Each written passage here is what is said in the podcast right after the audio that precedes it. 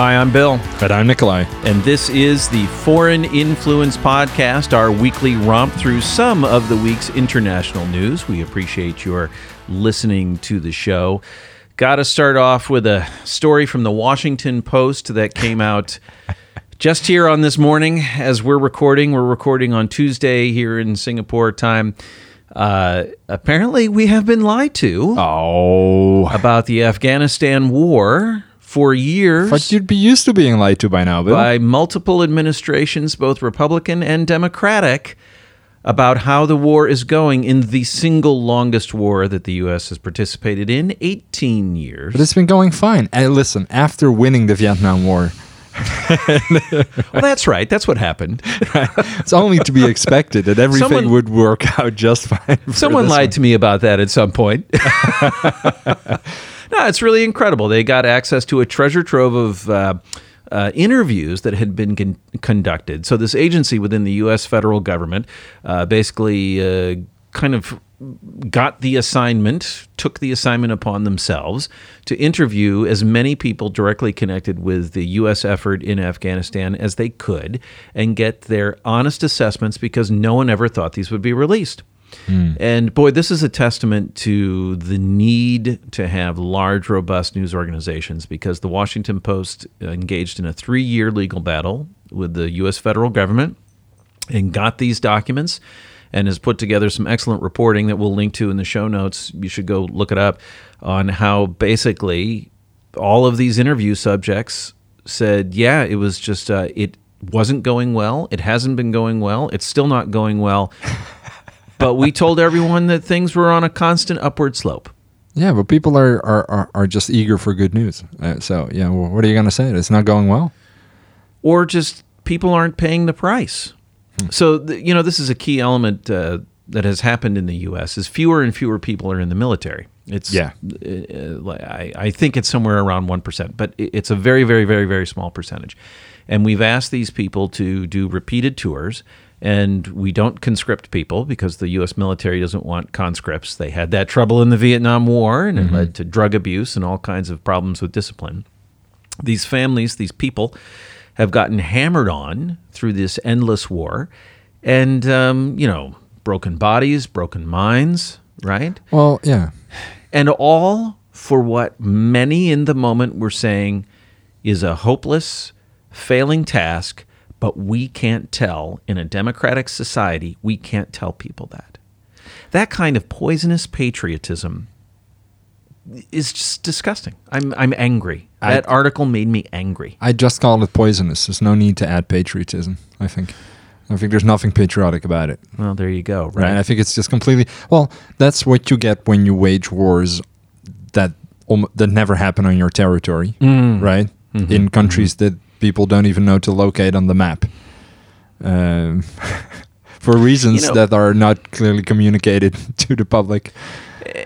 And of course, this comes in the context of the lead up to the Iraq War, which the crime that committed with the way the Bush administration led the U.S. through lies and deceit into the Iraq War. This was the Afghanistan War. This was pretty black and white. Okay, Taliban. We weren't going to invade you, but you're housing the criminal that committed, that organized and led and inspired the World Trade Center attacks, and the attack in Washington, and of course the plane that crashed in Pennsylvania as well. You inspired 9/11. We want him, please. He's clearly an international criminal.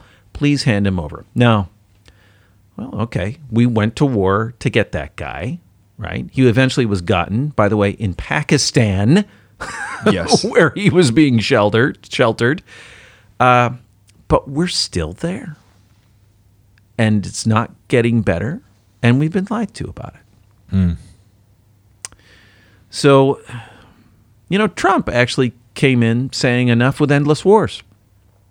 You talk about the things that, like a broken clock, he occasionally gets things right. He won't do it.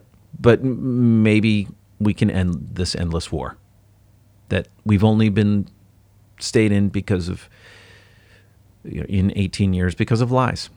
18 years. We have been fighting in Afghanistan. 18 years. Kids were born when this war started that can now go serve in it. Wow. It's insane. Well, that's one sign it's not going great, by the way. If your war becomes generational, and you're not winning. You're not winning. Yes. And the low-end estimate is $1 trillion. That's a perfectly fine amount. That's the low-end estimate because it doesn't include a bunch of other stuff. That's like pure... Freedom dollars. Oh, yes. Those are the freedom dollars. They're free. Yeah. Or wait, no.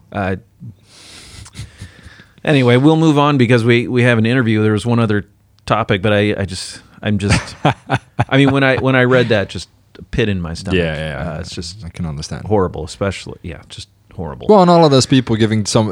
I think to dwell on this for a little bit, what I think is problematic is something you alluded to earlier, is that if you push back on wars or on the reason why the US is going to war in certain countries, you're seen as unpatriotic. Absolutely. You're seen as un-American, which is completely crazy, right? Your national identity is wrapped in warfare up to such an extent that it's just... Well, why do you love terrorists? Yeah. Right? Yeah. I mean, why do you love terrorists so much? Why don't you just go give them a big wet kiss? That's exactly. It would sound just like that. Just like that. Yeah. Let's talk about Brexit. Right. So there's one other topic we want to talk about real fast because it's coming up later this week. So Brexit vote in the UK for their representatives in Parliament is on Thursday. Right. It's a quasi-second referendum on Brexit because... Well, yeah, elections, yeah. So they know if certain people get voted in that Brexit will happen.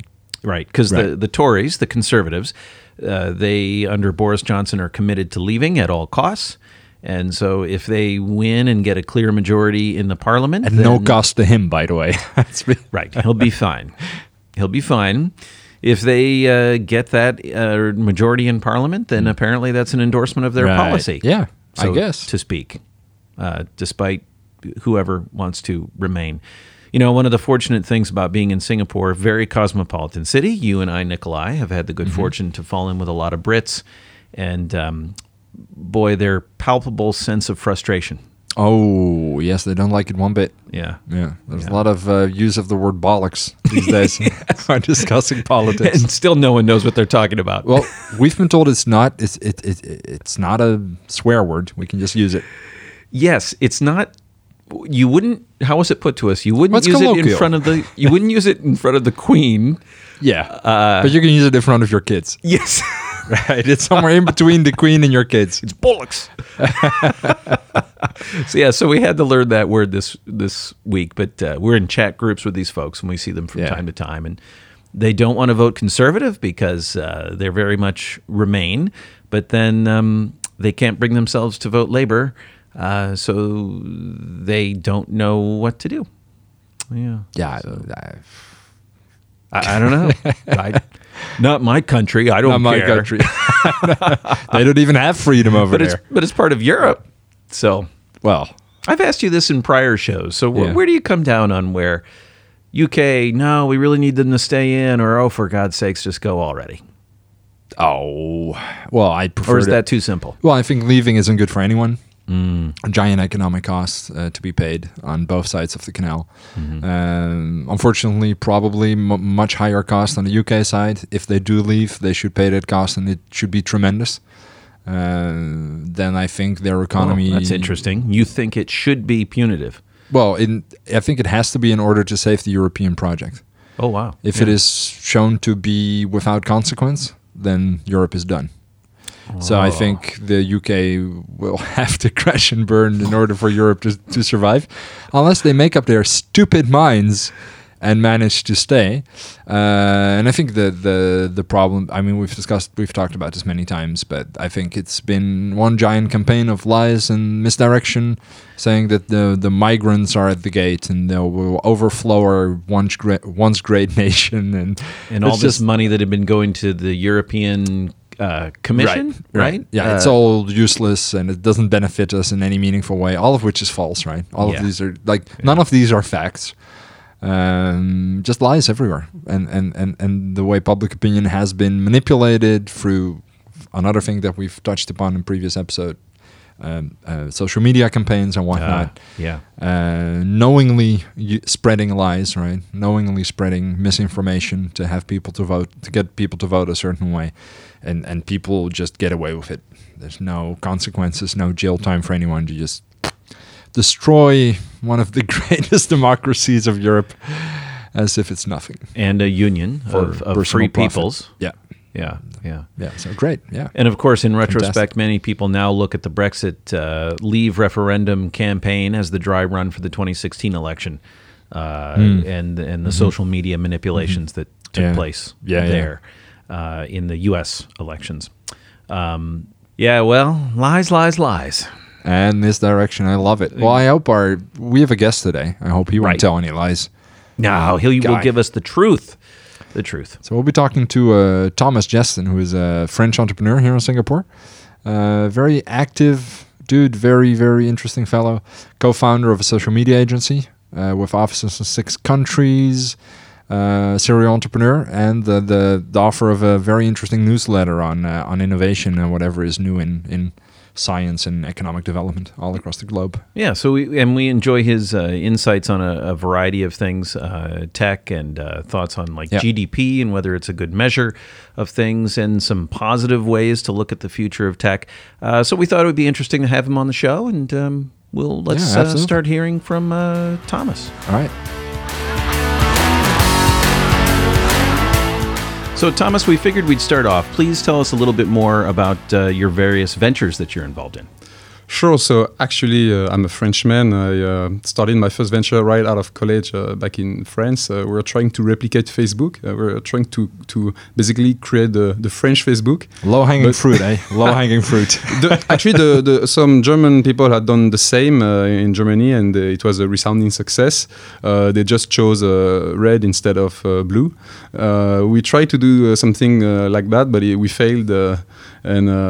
Because Facebook was, booming in France at the same time, so we had no chance. But then we pivoted and we basically launched our digital advertising agency, which I'm still running to this day. So I'm the CEO and co-founder. I left France back in 2013. I settled here in Singapore, and I've been growing the business in Asia since then. We have a large office in India, where I spent some time as well. So we are helping brands communicate using the digital channels. So we've been working with Singapore Airlines, OCBC, and other brands from Singapore and from the rest of the world. So how do you like it here in Singapore compared to France? It's very different. It's very comfortable. I mean, I'm not going to repeat all the stereotypes, but nice place to live. Yeah, nice place to live, yeah. Very safe. Easy to do business. The weather, although it takes quite some time to adjust to the weather, I kind of like it right now. And you can fly to wonderful places very easily. So, and there are so many. I mean, I like the fact that it's very international. You meet very interesting people from all over the world. So I think that's definitely one of the keys of Singapore's success.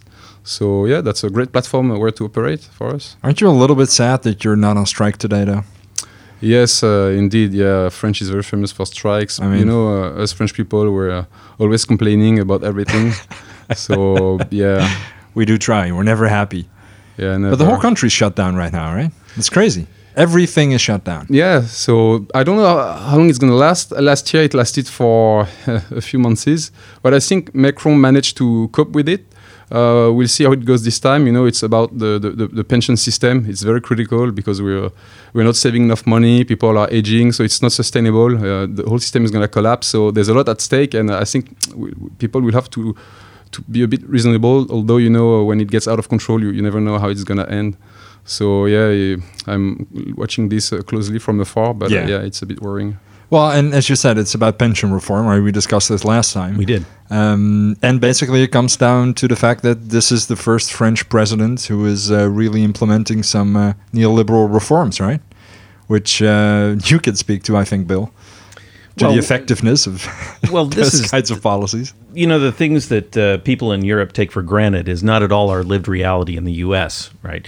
So the things that we see in terms of the ability of unions to conduct these kinds of strikes and to have national impact, and the pension and retirement and medical, right, healthcare support that people in European countries get, we just can't even begin to fathom in the U.S. So we live the neoliberal dream every single day. And what a beautiful dream it is. I can't wait to get there. It's unbelievable. Well, I think it's all about wealth distribution, right? Yeah. Well, we'll protest, so it won't be that easy. Right. And we'll see what the final proposal will be, right? It hasn't been officially announced yet. I think it's going to be announced end of this week or next week. Yeah, so we have to save. Yeah, but yeah, I mean, we have to save more. We won't be able to get as much, and we have to work for longer. I mean, there's no way around that equation, right? Except the ultra-rich, right? That's where some of the problems begin, right? So they say, like, okay, so you contribute a certain percentage to your pension, which drops off significantly after you make a certain amount of money, but then you still reap the same kinds of benefits, which is basically what people are not very happy about. But you know what's in a way crazy about France is that this is the one country where taxes are the highest in terms of percentage of the overall GDP. So in terms of both taxes and social charges. So it stands at 45%, right? 45%. The average in the EU is 35%. In the US, it's 25%. So we are the one country where we are taxed the most, and still people are unhappy. So they would like us to tax even more, you know, spend even more, but it's already at the maximum, you know, it's not sustainable. So we have to, I would say, just change our ways in how we do some of the things we do. Like I think in education, we could do way better, because if you look at the latest PISA study, France is ranked, you know, so far at the bottom of that list. It's a shame. Given all the money that we invest, we should do way better. So, so I think it's not so much about the money. It's about how you use that money. And the problem is that people, they never have enough. So even with that level of taxation, and there's so much redistribution already in France. I mean, we were talking just before about the UBI, the freedom dividend in the US with Andrew Yang. But in France, we already have some kind of UBI, you know, if you're not working, you're eligible to some money, you know. We won't let you die in the street. You'll get some subsidies and stuff like that. So a lot of people are enjoying that kind of, I mean, it could be increased, but that's a form of it, you know, that's a beginning of something. So I don't know if we could do that much more there. So that's why it's an intractable problem that we have in France with people. They keep striking like that. Well, but I think in this particular case, would you not agree that they have good grounds to strike? I think the reform, I mean, although I completely am in favor of and understand the need to go towards a universal pension system, like Piketty has said on many occasions, right? There's many ways to implement a universal pension system, and this might not be the right one. So one of the things that he keeps hammering on about, which I tend to agree with, I would say, is that these numbers are going to sound ridiculous to you, but they're in euros, and because of the context, right? This is a lot of money, 120k per year, right? 120,000 euros a year is a lot of money. Right now, once you hit that level, right, so your participation to your pension is going to go down from 28 to 2.8%. So it's going to be divided by 10, which is significant, right? But you still reap the same benefits, right? Meaning that your pension is still a linear function of the money that you have earned in the 20 years where you've earned the most, which is, if you earn 300,000 a year, is ridiculous, right? I don't see why the state should be responsible for giving you 300,000 a year after you stop working. I think it would be reasonable to say, let's cap that.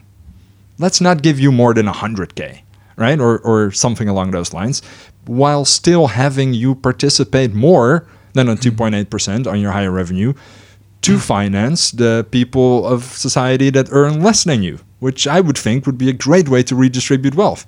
And they've chosen to mix two things, to go towards a universal model, which I think is great and which I encourage, even though I think there's technicalities which should be taken into account, life expectancy and stuff like that. I think Piketty makes a point out of this as well, saying that if you earn 200K a year, your life expectancy is way higher, right? Or significantly higher. So you might want to weigh that with the amount of money that you pay people, right? Because you're going to pay them more. But I think it's great to have a universal system, but don't mix the implementation of a universal system with a reform where basically you're going to have the poorest people finance the richest people. It just doesn't make sense to me. Or am I just being a communist now? I'm not sure. I do love America. Hate America. I keep forgetting. Which one is it? Well, we just lost all of our American listeners. Great. Great. Both of them. Several things that I heard there, but something I'm curious to hear both of you talk about. So as you mentioned, Thomas, that the taxation level is up at 45%. Is that just your central federal taxes, or do you know? Is that all in? Everything all together. So social charges, the VAT, the income tax, so everything put together, that's 45% of GDP. 45% of every person's dollar is going into taxation, which then turns into services. So the big knock on that in US... Not just services, it could also be pensions for the owners. And also not just every person's dollar, right? So this is including employer charges. That the employer pays over the employee. So we finance certain things by having the employer pay. Healthcare, for example. Yeah. They pay a more significant, or retirement, they pay a more significant contribution than the individual employee. Even though one could argue that it comes out of the employee's pocket, because otherwise it would be paid to the employee, which I think is completely naive. Like is and is not. Depends on whether you have a labor union. Yeah, well.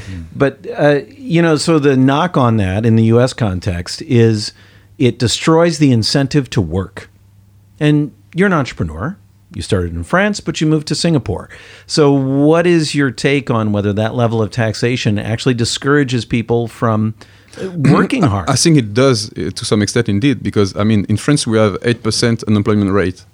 Wherever, in the rest of the OECD, it's now closer to 4%. In the US, it's even lower than that. So for sure, it's a disincentive to join the workforce. So that's for sure. So, so now you have to, but it doesn't mean that it's the way it is in the US is the ideal scenario. You have to strike in between. As for me, so I'm sure there would be incentives that you can think of in France to get more people to be working. But I think it's good that we have the redistribution system that we do have, because at some point, when you are too far, too much into poverty, you cannot think well. It affects your IQ as well. If you don't even have enough to pay any bills that you may get, it will affect your chances to find a job. So then it's a downward spiral. So you need to have some revenue even if you are not working. So I think this is what's really harsh in the US. If you don't have anything, you don't have anything. Yeah, in France you would get some minimum. You could still stay in the game, and but having said that, again, there's no reason why the unemployment rate in France should be stuck at 8% while it's 4% elsewhere. Well, so those effects are real. It's just a balance point, as you said. Exactly. Yeah. Well, I think a large contributor to that is just the flexibility of the job market. People are so reluctant to hire in France because they feel that they cannot easily fire. In France.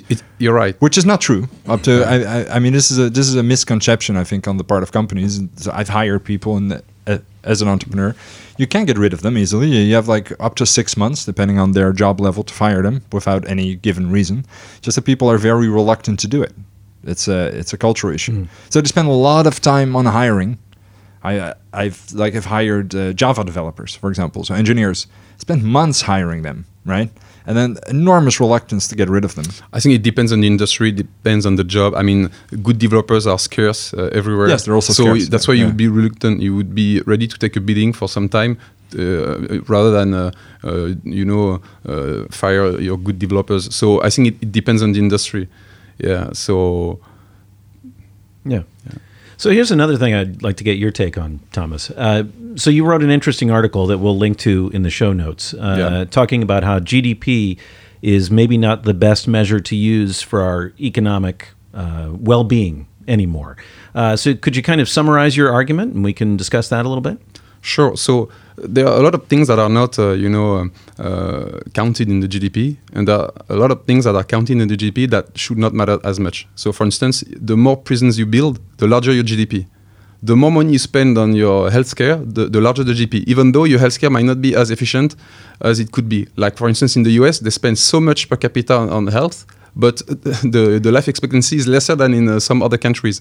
So this is completely broken, right? Why would you rejoice of having a large GDP if at the end of the day your life expectancy is lesser than in other places?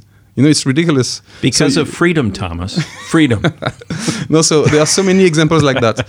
But at the same time, there are things that are not counted. Like if a mom is spending a lot of time helping her child do her homework, that is not counted, you know? So you find that at all levels. So that's why it's broken. But having said that, it's still probably the best tool that we have until now. But that should change, because for me, I see GDP as a means. It's, you know, it's not an end. It's a means to an end. For me, what matters is what I call the, you know, your access power. I don't even want to talk about purchasing power, because there are more and more things that you don't even need to pay for, that you can access for free. Like, for instance, Wikipedia. You know, it's in some ways way better than the Britannica Encyclopedia, but it's free, and it used to be so expensive to access that kind of knowledge. Search, like Google, is free, and you know, it's so much valuable. So there's a study that says that some people would be happy to pay like you know, several thousands of dollars to retain access to search, you know. So it's a lot of that value is actually not captured. So a lot of the stuff that we're using for free, they bring a lot of access power to us. They bring us a lot of convenience, but they're not captured as well by in the GDP. Because if you look at the GDP, for instance, you look at Google advertising dollars, but these advertising dollars, they pale in comparison to the value that people are getting out of Google search, for instance. So it doesn't match exactly. So that's the thing. GDP doesn't capture a lot of the value that we're getting from basically our economic system, you know, out of all these tools and services out there on the internet. So for me, what should matter is that kind of value that we get, you know, the convenience, you know, the all these services that we can access. Not so much the price at which we pay them, or because some of them are even free, you know. So that's why in that article I've been talking about the access power. That's what we should measure, but it's really hard, because a lot of these things are intangible. But there are efforts on the way to get us there again. Studies where, again, they ask people, how much would you be ready to pay to retain access to this or to that, you know? And it's very interesting to see that, people, they value Facebook a lot. So apparently it's like, I think it was something like hundreds of billions of dollars overall, which is not captured in the GDP in terms of value that Facebook is bringing people, in terms of joy and, you know, how they spend their free time. So yeah, I think all of that is interesting, and that's why GDP is still useful, but, you know, we need to think beyond GDP. And just to clarify, gross domestic product is what we're talking about, for anyone who doesn't know the acronym or the three-letter combo. So gross domestic product, which is basically just adding together all of the cost or the price paid for all the services and goods in the economy in a given year or whatever period. And yes, many things are left on the table, both the positive things that you mention, plus the negative things. So like we were just discussing healthcare, right, and how we pay so much, but we get very little. Well, in the U.S. system, some people get none at all. Their agony and stress from not having access to healthcare doesn't get measured in GDP. So it is really an imperfect measure on human well-being in many ways. Yeah, exactly. And I think that human well-being is the end point. This is what we should be measuring. This is what matters the most, you know, happiness, well-being, indeed. You know, you mentioned Facebook, which, of course, has gotten dinged for creating a lot of negative well-being lately, especially in the U.S. Yeah. So what is the future, do you think, the positive vision going forward for where technologies, especially the ones that we always hear about now, you know, AI and things like this, where can they create more positive value going down the road, do you think?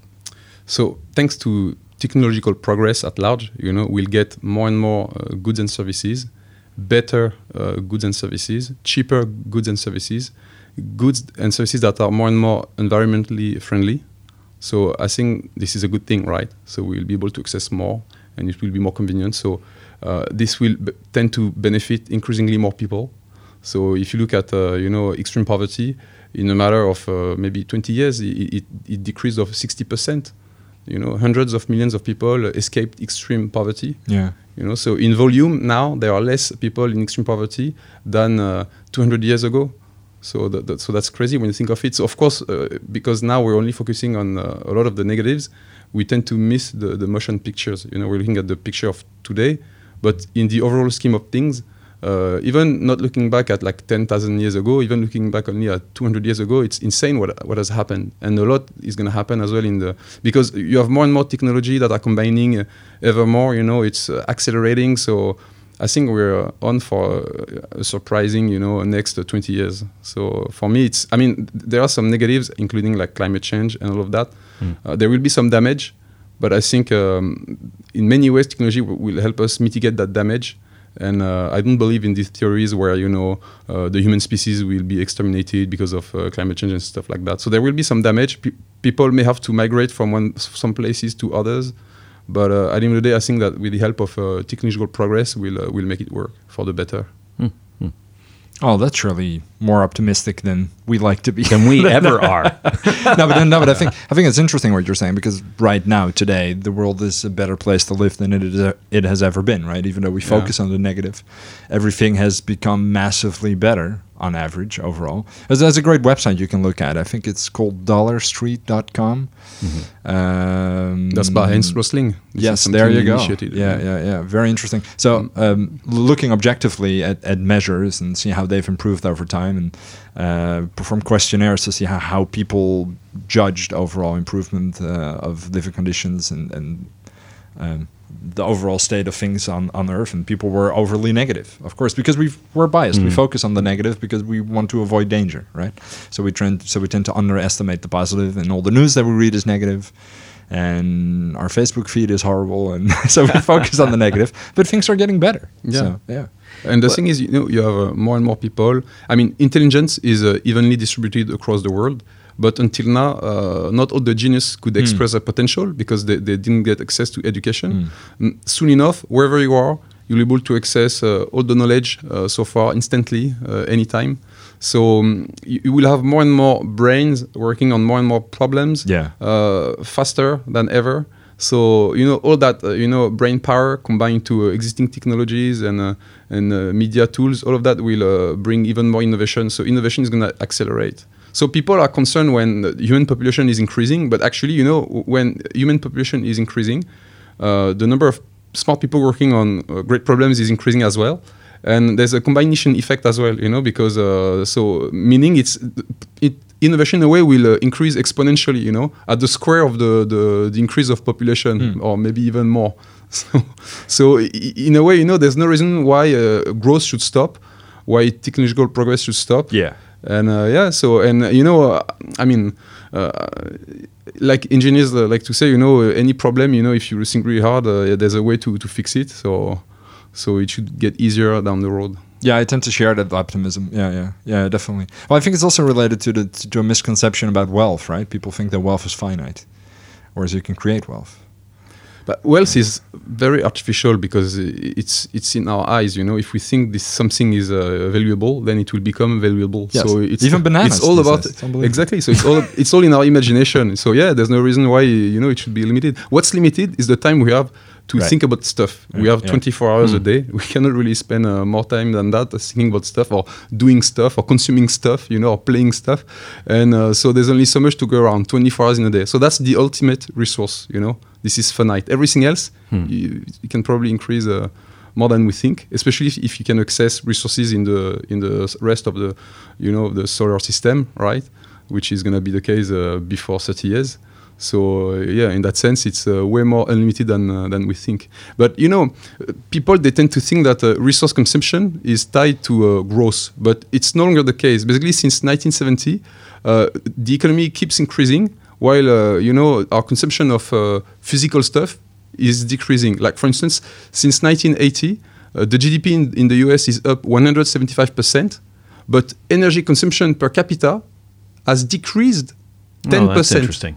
Yeah. So the GDP has grown. That's even with the computer revolution and everything associated with it. Because we tend to think, the more devices out there, the more things we can do. So the more energy we can produce, the more people are happy to consume that energy to do more stuff. But no, in the US, energy consumption is down 10% per capita since 1980, while the GDP is up 175%. So that's very counterintuitive. Right. It's crazy when you think of it. Look at now agriculture, food. People, they are concerned we will not be able to produce enough food. Right. Okay. So we're now producing more food than ever, using less land, less fertilizer, less water. So 20% less water than at its peak, 25% less fertilizer than at its peak.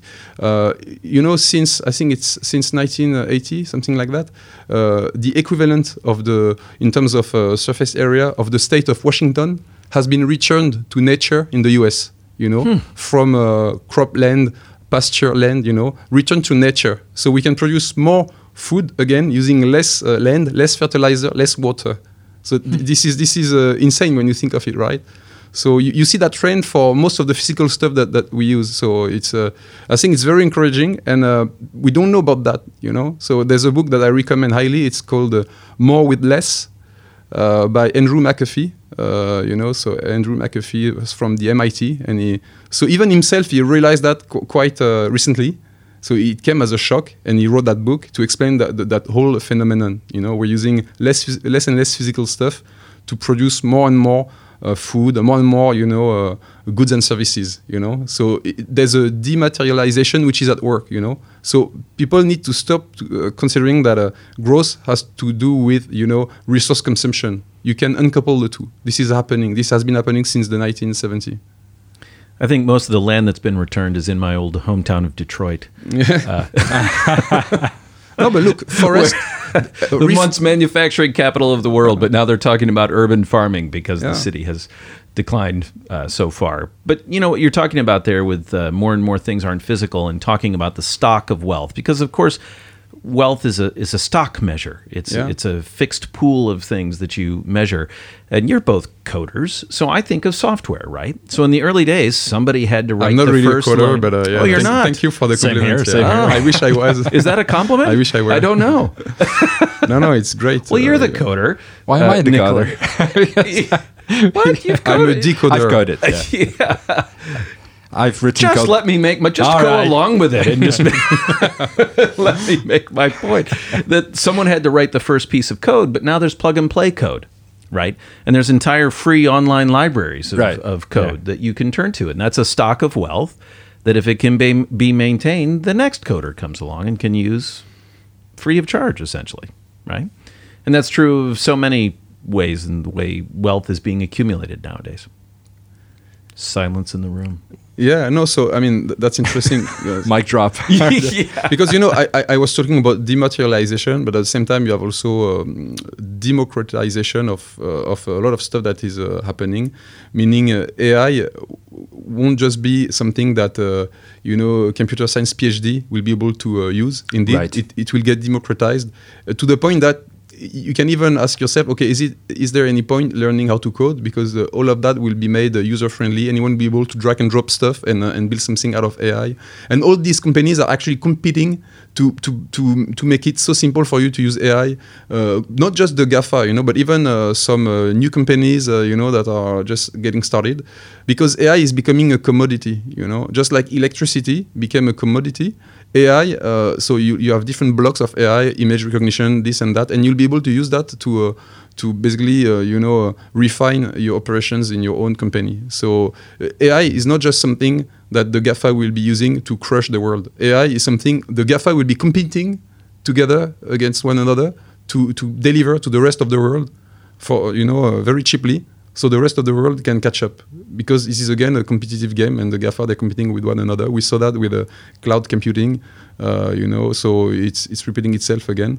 So that's why also it's very encouraging. You know, some people are like, especially Yuval Noah Harari, you know, in his books, he's like, you know, because of AI, there will be an elite of people that will control the world, and maybe the GAFA is the best emanation of that. But I don't agree at all with that. I think AI is becoming a commodity. It's gonna become easier and easier for people to use AI for their own purpose.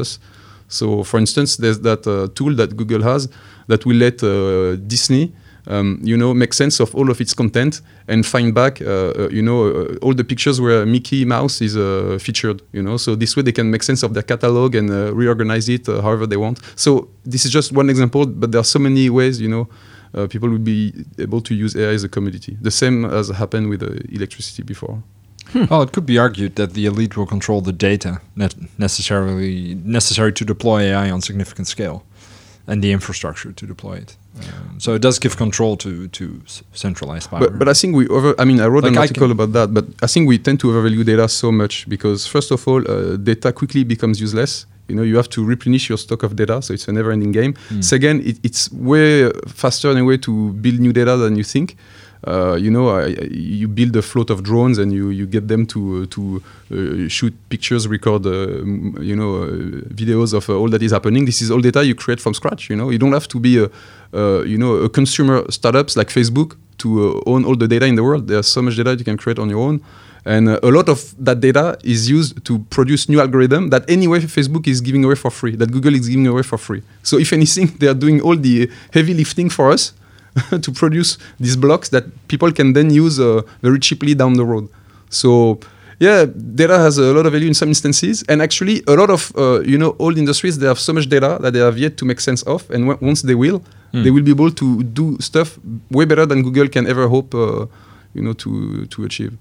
But allow me then to reformulate my point about centralized power. For example, with a concrete example. For example, for me as an individual, even though it's trivial to implement face recognition, it doesn't give me significant power, right? It's useless to me. Whereas a centralized state wielding facial recognition can implement arbitrary measures of security and population control.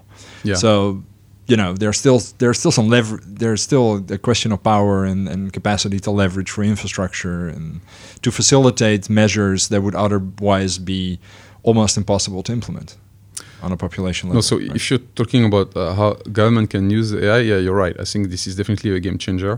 What the Soviet Union tried to do then, it was doomed to fail. But now with AI, you can probably build something really crazy, and maybe that's what's happening in some parts of China.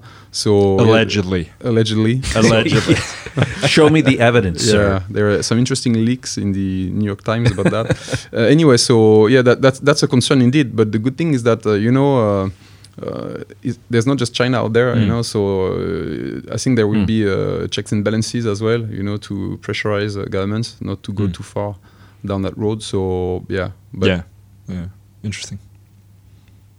I just was meeting with a couple of Chinese nationals that I know this morning who were talking about the U.S. specifically, where the U.S. is missing it, but maybe it applies broadly to the West, in that we're not taking any kind of coordinated approach to these technological revolutions and what they mean for each nation state.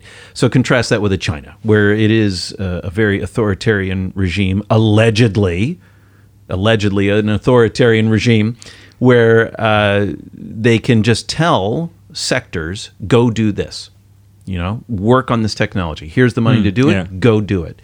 Whereas, at least certainly in the U.S., it's all just kind of independent with a little bit of, it's mostly centered around defense, but they really just want, new weapons. They're not looking for other ways to improve people's lives.